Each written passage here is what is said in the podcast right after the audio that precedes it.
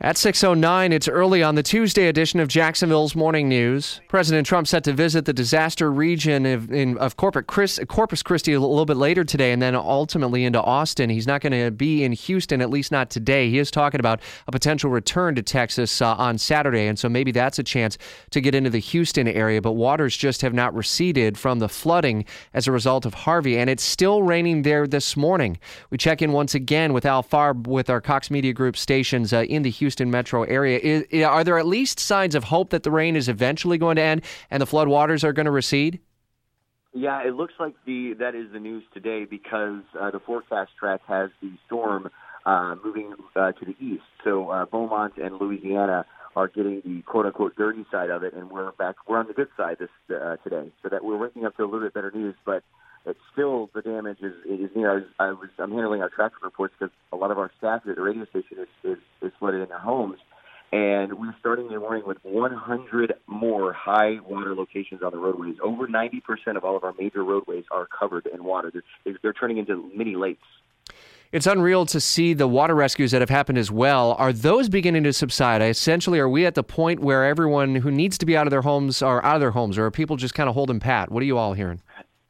There's a lot of places that uh, the water is receding slowly, but there's other locations that are close to bayous and rivers where they're having to be, uh, and dams too, where they're having to be uh, uh, released because of, of the potential threat to injure more people. So there, there, there are more people that need to be um, to, that need to be rescued from their homes. Yesterday, we were watching for an hour or more on TV where there were just 70 people at a time in these in these big trucks and forklifts and whatnot rescuing people one two at a time for hours and hours on end, and, and their family members waiting two miles away just waiting for their family members to uh, to come out of the floodwaters. You know, we're hearing from federal officials about the aid and the uh, response and uh, how they're doing everything that they can from the ground.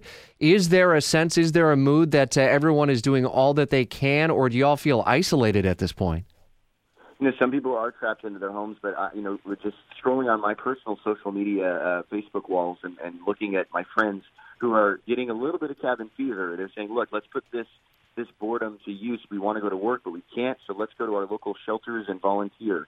Every major school district that can open has opened their high schools and middle schools as in, uh, into makeshift uh, shelters. Our, our big convention centers we spoke yesterday is uh, 24/7 around the clock uh, lots of businesses have opened up. There's a big furniture store that has several locations in Houston that has opened up their doors, and they're already at capacity. It was announced yesterday. So everybody that can do something is doing something. Hang in there, Al. We'll certainly be checking in with you daily throughout the rest of this week, and we have a lot of different links open in the WOKV app uh, to donate. It would appear the American Red Cross and Salvation Army, maybe those two first points, but then also uh, what was announced yesterday by that uh, FEMA news conference during morning show was the National Voluntary Organizations Active in Disaster.